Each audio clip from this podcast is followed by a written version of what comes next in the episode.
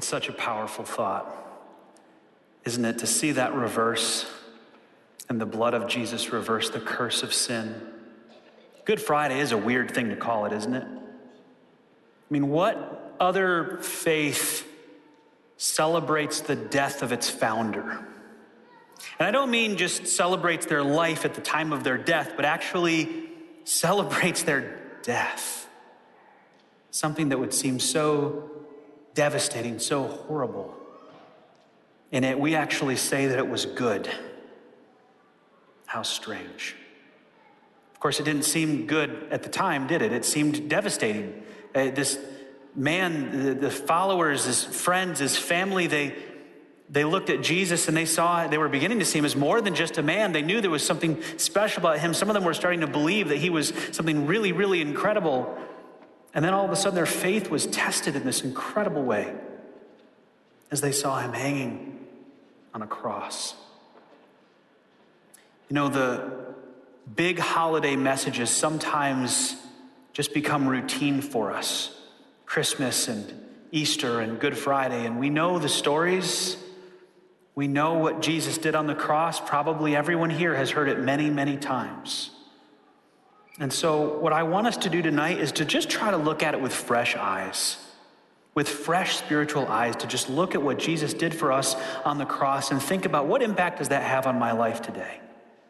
Maybe you're someone that's known Jesus and has had a relationship with Jesus for a very long time. How does the cross on Good Friday and the death of Jesus still impact you today? I want to do that by looking at Matthew chapter 27 and a few passages in the book of Romans. So if you've got your Bibles, you can go ahead and turn there. You know, all of us have lots of struggles in our life. And I'm certainly no exception to that. And we have lots of external struggles, we have lots of internal struggles. And I think the internal struggles can be a lot worse, right?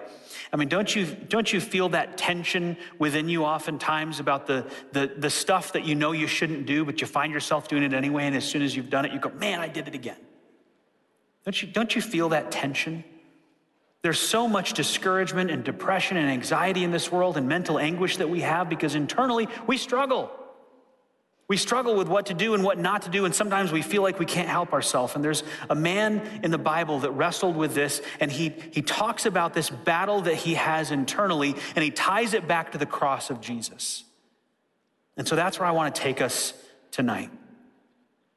I'm actually going to show a couple verses from his letter, and then we're going to dig into Matthew for a little bit. The Apostle Paul, he, apostles were not perfect people, by the way. They were flawed people just like I am, just like you are. And the Apostle Paul wrote this in Romans chapter 7, verse 18. He said, I know that nothing good lives in me, that is in my sinful nature. I want to do what is right, but I can't. I want to do what is good, but I don't. I don't want to do what is wrong, but I do it anyway. Have you ever seen this is going to sound really strange. Have you ever seen a two headed lizard? Have you ever seen pictures or video of a two headed lizard? You know, reptiles can grow two heads sometimes. It's rare, but it happens. Reptiles, lizards, snakes. Sometimes it's two heads that come out of the front of one body. Sometimes there's a head at each end, which is really weird. And what happens when these reptiles have two heads is that sometimes they'll each sort of have a mind of their own, which kind of makes sense, but they have the same body. So one head will want to go in this direction, one head will want to go in that direction, and they actually have to fight each other for who gets to win. And sometimes they will even get so upset with each other that, that these two heads will start fighting each other and they'll actually bite each other to try to win and get their way. Doesn't that kind of describe the human condition a little bit? Like, I know there's stuff that I should be doing, but I don't do it. And there's stuff that I don't want to do, but I keep finding myself doing that over and over and over again. And it just seems like I'm a slave to it. It just seems like it has this power over me, like there's this compulsion. And I just keep doing the things and saying the things that I don't want to do, like there's a war inside of us. And this is the struggle that Paul was talking about. Uh, when my son was a few years younger, he figured something out when he was about three years old or so. Whenever he'd get in trouble, he would say, I, I didn't do that. My brain did that. Like, I didn't want to do that. My brain, you don't understand, Dad. My brain made me do that. I didn't want to do it. I knew it was wrong, but my brain made me do that. And what a perfectly um, I, I, would almost say innocent, but it's, it's actually by definition not innocent, but it seems like an innocent explanation of what happens when we know we shouldn't do something, but we do it anyway, or we know we should do something and we don't do it. And there's this war within us that we fight at times. And wouldn't you love to be able to just give that as an excuse? Like, oh, I, I that was my brain. I, I didn't, that wasn't me. It was my brain. I knew it was wrong. I think we all feel that way at times. Whether you're here and you are a follower of Jesus or not, or you're watching online right now and you're a follower of Jesus or not, we all have this struggle within us. And in fact, the fact that we struggle with this is, is in some ways kind of a neat thing because we wrestle with this idea of right and wrong, and it doesn't matter. You could be the most devout atheist that doesn't believe in God, but you still have a sense of right and wrong, and you'll still argue with other people about, well, that was wrong, you shouldn't have done that to me, or those people shouldn't be doing that to those people. We have this sense of morality, and every time we argue about what is right and wrong, we're actually appealing to a, a higher moral standard. And where does that moral standard come from? It must come from somewhere. This is one of the arguments for the existence of God the fact that we have a sense of right and wrong. We have a, a moral compass, even if sometimes it is very skewed. And we struggle with doing what is right, and we struggle with what is wrong. Do I do what is right or do I lie to get away with it? Do I do what is right or do I cheat to get what I want? Do I do what is right or do I harm that other person because of what they did to me? And there are all these things that we struggle with. It doesn't matter who you are. My brain made me do it. It's a great excuse. But it's this battle that we have within us. And if you can relate to that at all, the good news is the Apostle Paul has a great message for us. And that's what I want to bring to you today. But before I do that, I want to give us some background. After all, it is Good Friday, and we're talking about the death of Jesus Christ on the cross. And Paul is going to appeal to that death in his argument that we're going to get into in a little bit in the book of Romans. So, first, we're going to go back to Matthew chapter 27. And we're going to read about the death of Jesus. What did he go through? What did he experience? Today, as we remember this, and in a little bit, as we partake in the Lord's Supper to remember and symbolize the death of Jesus and what that means to us, I want us to have a fresh look at what that means to us and why it is so important. Matthew chapter 27, starting in verse 33, here's what we read. They went out to a place called Golgotha, which means the place of the skull. The soldiers gave Jesus wine mixed with bitter gall, but when he had tasted it, he refused to drink it. After they had nailed him to the cross, the soldiers gambled for his clothes by throwing dice. Then they sat around and kept guard as he hung there. A sign was fastened above Jesus' head, announcing the charge against him. It read, This is Jesus, the King of the Jews. Two revolutionaries were crucified with him, one on his right and one on his left. The people passing by shouted abuse, shaking their heads in mockery. Look at you now, they yelled at him. You said you were going to destroy the temple and rebuild it in three days. Well, then, if you are the Son of God, save yourself and come down from the cross. The leading priests and teachers of the religious law and the elders also mocked Jesus. He saved others, they scoffed, but he can't save himself. So he is the king of Israel, is he? Let him come down from the cross right now, and we will believe in him. He trusted God, so let God rescue him now if he wants him, for he said, I am the Son of God. Even the revolutionaries who were crucified with him ridiculed him in the same way. At noon, darkness fell across the whole land until three o'clock. At about three o'clock, Jesus called out with a loud voice, Eli, Eli, lama sabachthani, which means, My God, my God, why have you abandoned me? Some of the bystanders misunderstood and thought he was calling for the prophet Elijah. One of them ran and filled a sponge with sour wine, holding it up to him on a reed stick so he could drink. But the rest said, Wait, let's see whether Elijah comes to save him. And then Jesus shouted out again, and he released his spirit. At that moment, the curtain in the sanctuary of the temple was torn in two from top to bottom. The earth shook, the rocks split apart, tombs opened. The bodies of many godly men and women who had died were raised from the dead. They left the cemetery after Jesus' resurrection, went into the holy city of Jerusalem, and appeared to many people. The Roman officer and the other soldiers at the crucifixion were terrified by the earthquake and all that had happened, and they said, This man truly was the Son of God. This is one of the most significant events to happen in the history of the universe. We're still talking about it now, 2,000 years later. Billions of people have believed in this message and it's changed their lives in profound ways. And as we look at the letter of Romans tonight, we're going to see how Paul ties this event into what he's experiencing with this inner struggle, an inner struggle that I think every one of us can relate to. I want to start in Romans chapter 6. Romans chapter 6, verse 3. Paul says this Have you forgotten? that when we were joined with Christ Jesus in baptism, we joined him in his death. We joined him in his death. What does that mean?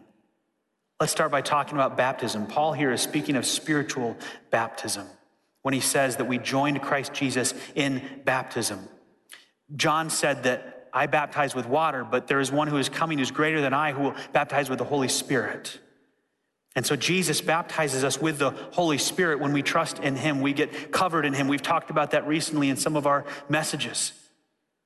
And so when we are joined with Jesus and we trust with Him and we're joined with Him in baptism, we join Him in His death.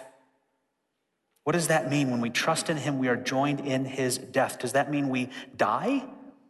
Is that what that means? Well, yes, in a way. Paul goes on in verse 4, he says, We died and were buried with Christ by baptism, and just as Christ was raised from the dead by the glorious power of the Father, now we also may live new lives. And then he says in verse 5, Since we have been united with him in his death, we will also be raised to life as he was.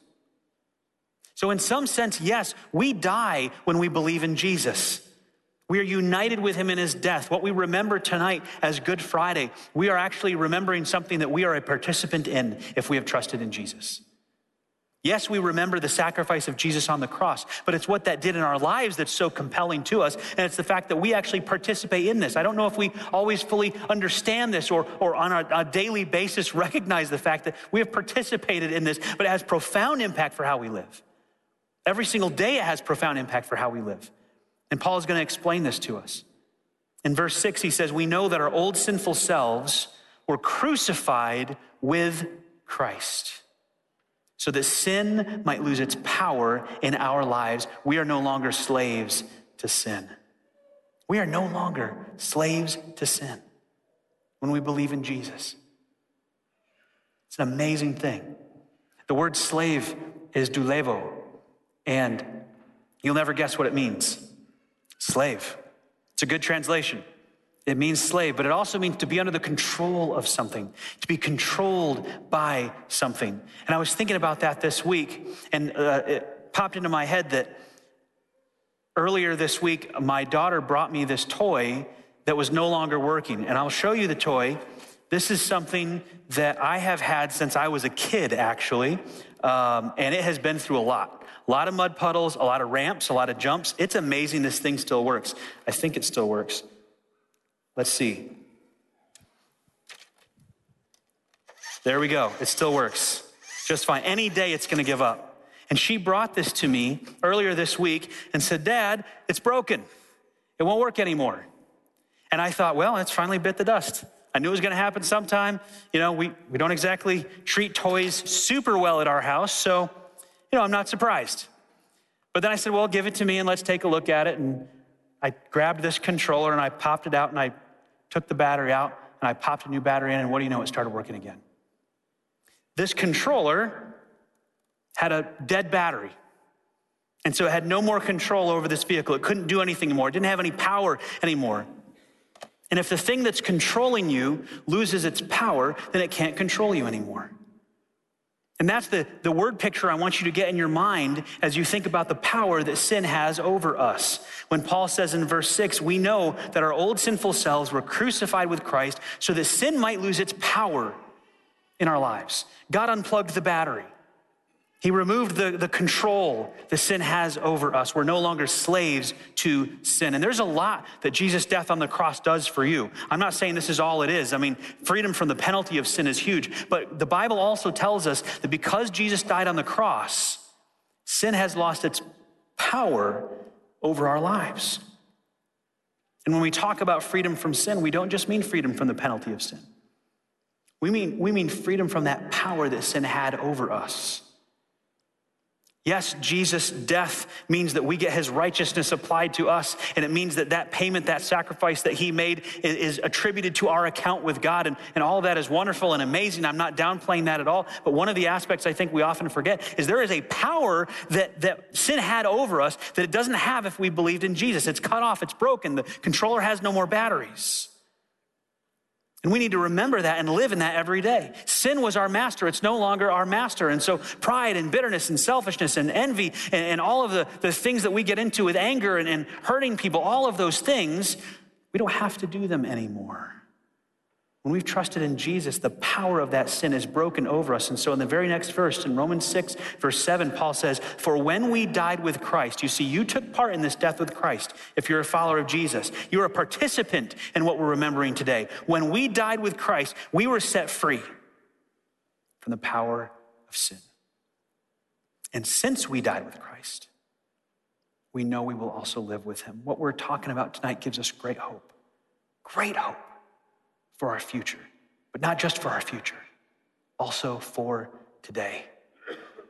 Paul says in the next verse, We are sure of this because Christ was raised from the dead and he will never die. Again, death no longer has any power over him. When he died, he died once to break the power of sin, but now that he lives, he lives for the glory of God. Let me just point out a few things there to you. Paul says again, when you believe in Jesus, you died with him. What part died? The sin control part. So if you believe in Jesus, you are set free from the power of sin. And then he gives us some evidence when he talks about being sure of this because Christ Jesus was raised from the dead. His argument here is that if, if, if he conquered death, if death has no power over him, what does?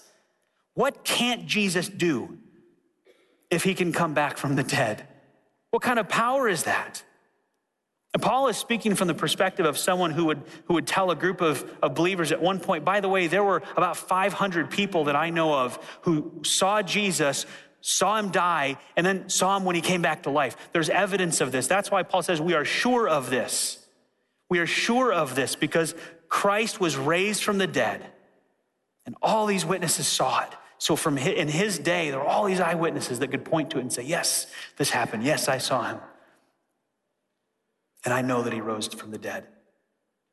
And Paul bases his whole argument on this and says, hey, if, if Christ has power over death, and the whole point of that was to break the power of sin, then we can be sure of this. He has broken the power of sin. And so in verse 11, he says, So you should consider yourselves to be dead to the power of sin and alive to God through Christ Jesus. The sin controller is broken batteries have been removed, the wires have been unplugged. It no longer has to have control over your life. He broke the power of sin, He conquered death. And so we are sure of this. And when we believe in Jesus Christ, the sin part of us, that sin control part of us, dies with Him. And that's why now, you, with, with, when you see a Christian, you know that they don't sin anymore. I mean, they are, they are perfect and they never make mistakes. You can count on that. We are sure of this. The sin part died, right? Now, those of you that are laughing, you know something. It's not how any of this works. It's not like those who trust in Jesus are suddenly free from sin. In fact, I'm going to run a little experiment here. I would like every one of you, if you don't mind, to just look to the person to your right. Would you look to the person to your right for a moment? Thank you. Now look to the person to your left if you don't mind. Okay, statistically speaking, all three of you are sinners. Doesn't matter what you've done, doesn't matter who you've believed in, you're all still sinners. In fact, John tells us if anyone believes, he's talking to believers in Jesus, if anyone believes that he has no sin, then he's deceived himself.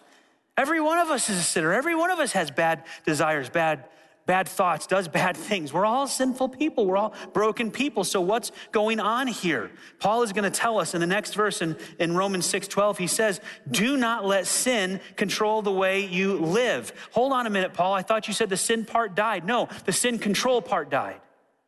The power of sin over you is dead. It doesn't mean you can't sin anymore. It just means it doesn't have the power over you that it used to have. And so he says, now, based on all of this that's happened in your life that's changed, don't let sin control the way you live. Don't let it have that power over you. Before you didn't have a choice. Now you do. Don't let it have the power that it used to have in your life. Do not give in to sinful desires. He goes on to elaborate in verse 13 do not let any part of your body become an instrument of evil to serve sin. Instead, give yourselves completely to God. For you are dead, but now you have new life. So use your whole body as an instrument to do what is right for the glory of God. And then he, then he says, he goes back to this sin is no longer your master. You are slaves to sin. Sin is no longer your master, he says, for you no longer live under the requirements of the law. Instead, you live under the freedom of God's grace. If you're thankful for that, say amen. You live under the freedom of God's grace. What an amazing thing, the grace that he offers us. And what is Paul's point here? He's saying, don't go back. Don't go back to that life. Don't go back to that time where, where it seems like sin has control over you again because it doesn't have to. You have a choice. You have freedom because of God's grace.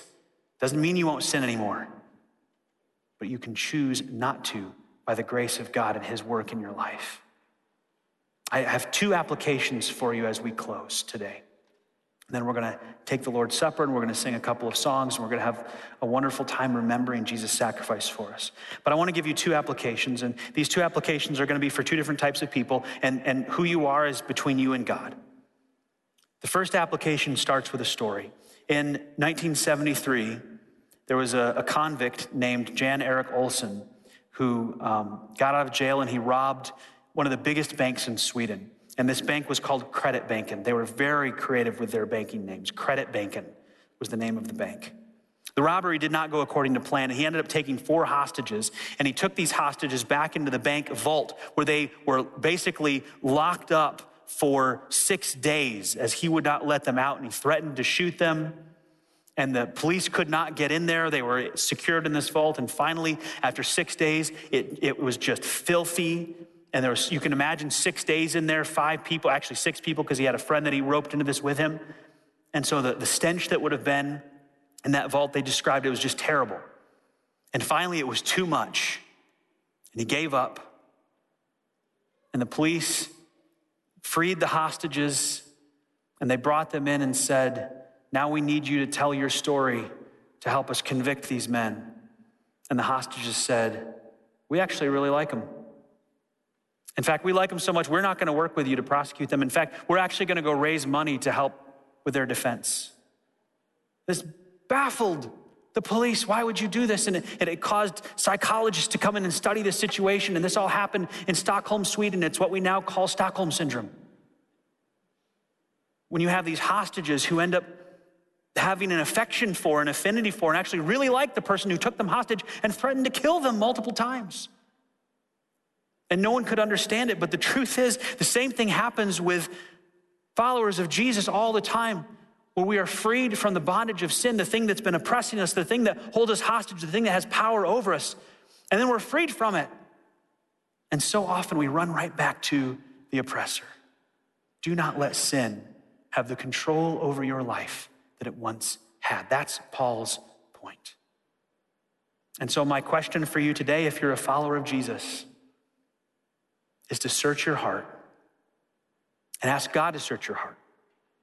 And here is the question Is there some sin, some wrong behavior, wrong thinking, wrong speech, whatever it might be, that I keep running back to, that I keep allowing to have more power over me and my thoughts and my words and my actions than it really has to have? And I have deceived myself into thinking, oh, it's just the way I am. It's just a part of who I am. I can't help it. I can't stop it. I'm just going to let it happen. And I've just given up on it. And I don't realize because of what Jesus did for me, I don't have that control over me anymore. You don't have to let that have power over you. Is there some thing like that, some sin like that, that you keep running back to and allowing to have control over you? That Jesus would say, My blood paid for that. I paid for that on the cross. Why do you keep going back to that? I freed you from that oppression. And now you're allowing it to have that control over you, and you don't have to. 1 John 1 9 says that if you're a sinner, and we're all sinners, and you confess that sin, God is faithful, He is just, He will forgive you. It's a promise. He will forgive you and cleanse you from all unrighteousness. You know what's amazing about that truth? It does not say if you confess your sin, God is faithful and just, He will forgive you, and then you better get your act together. You better straighten yourself up. It says He will cleanse you from unrighteousness. You see, we need God at every stage in this process. When we first trust in Jesus, He breaks the power of sin over our lives, and the sin control part of us participates in the death of Jesus on the cross. That part dies with the crucifixion. But we continue to struggle with sin. We continue to run back to those sins that so easily beset us, as Paul says in another place. But if we confess those sins to God, He is faithful, He forgives us, and then He will continue to cleanse us. And so we needed God at the very beginning, and we need Him every single day.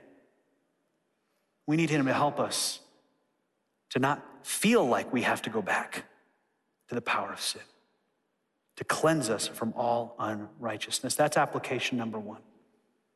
Application number two is for somebody that maybe here, and maybe you don't go to church very often, or maybe you do, I don't know.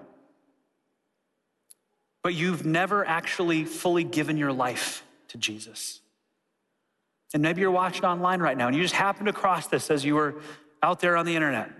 I don't know but you've never fully trusted in Him. And so you have the same problem. You keep messing up in ways and breaking up relationships and causing harm to other people and harm to yourself. And you keep doing things that you know are wrong to do, but you run back to Him. And for you, there is a power that sin has over you, a control that it has over you. And until you have Jesus in your life, you won't be able to get away from it. You can't be free from it because the controller still has batteries. It still has that control over your life. And if that's you, you've never trusted in Jesus Christ, what better day than Good Friday when we remember the death of Jesus Christ, how he paid for that sin? Not just to get rid of the consequences of it, but to break the power that it has over your life today. Jesus did all the work. What he asks of you is to believe and receive it. The Bible says that if you, conf- uh, that, that um, if you confess with your mouth that Jesus is Lord and believe in your heart that God raised him from the dead, you will be saved. What does that mean? You confess with your mouth that Jesus is Lord. It means I admit, I agree, I confess, I acknowledge that Jesus really is who he said he was. He is God.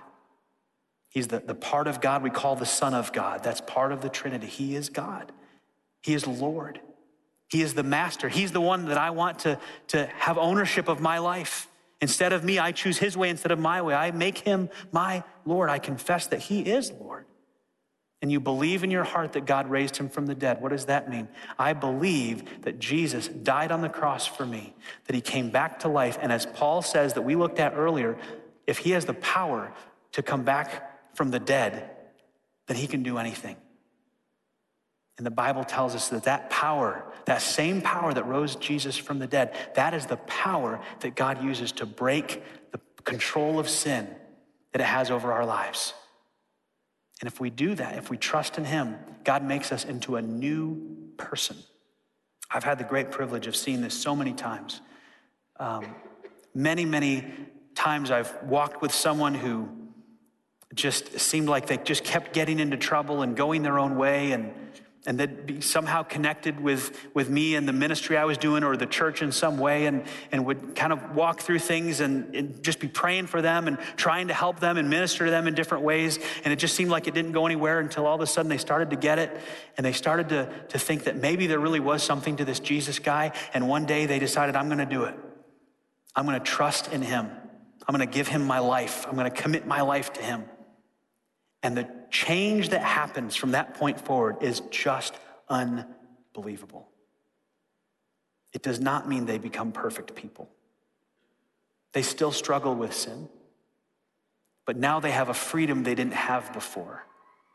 And they have an advocate through Jesus and the Holy Spirit and God the Father, helping them to live differently and overcome the sin that we so quickly run back to again and again. If you've never made that decision to trust in Jesus and commit your life to Him, tonight would be a great time to do it. To search your heart, to talk to God, and say, God, I know that I'm a sinner. I know that I do wrong, and I can't win this battle on my own. I don't want to face the consequences of my sin. I don't want to continue to, to do these bad things. I want to live for you, but I recognize I can't do it without you in my life. So come into my life, Jesus. Come into my life and make me a new person. Please forgive me for my sin and make me a new person. I believe in you. I believe you died and you rose again for me. If you will make that commitment to God, watch what he will do in your life. It is transforming, it is incredible. And it's why we call this Good Friday, because the death of Jesus made it all possible. Would you bow your heads with me? We're going to pray now.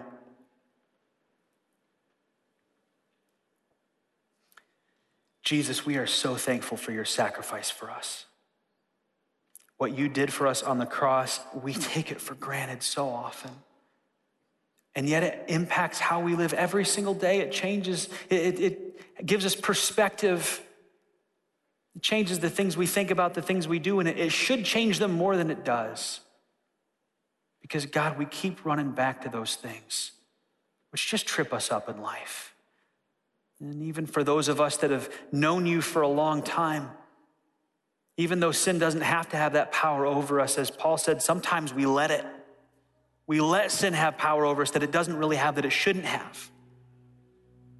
Lord Jesus, I pray that tonight you would help us to see in a fresh way how the power of sin is broken and to recognize that that thing that we keep think that we're, we're powerless to break, the thing that we keep thinking we're powerless to stop, you've already broken the power. We don't have to break it, you broke it. Help us to rest in that truth and trust in you and confess that sin to you and to seek your cleansing of our life because we need it. Every single one of us. Lord, as we remember your sacrifice tonight, your body broken for us, your blood shed for us, I pray for everyone that participates in the Lord's Supper, communion tonight there would be a fresh understanding of what you did and what it means to us today. We don't want this to be ritual. We don't want this to be routine. God, we want this to be life changing. We want this to change the way we live for you. We remember the sacrifice you made for us, Jesus. And in your name we pray. Amen. Hey, tonight we have this incredible privilege to take the Lord's Supper together. So I'm going to ask our servers to come forward if they will. And let me just share with you how this is going to work. On a typical Good Friday service, we would have loaves of bread and a big cup of juice, and you'd pull off a piece of bread and dip it in the juice, and that's called communion by intinction. And that's been a practice here since before I got here. During the pandemic, we had to stop doing that. And we won't be doing it tonight either. So we'll do sort of a hybrid version. And in a little bit, I'm going to invite you to come forward and, and, wait in line at one of the stations up here or in the back or in the balcony, wherever you are.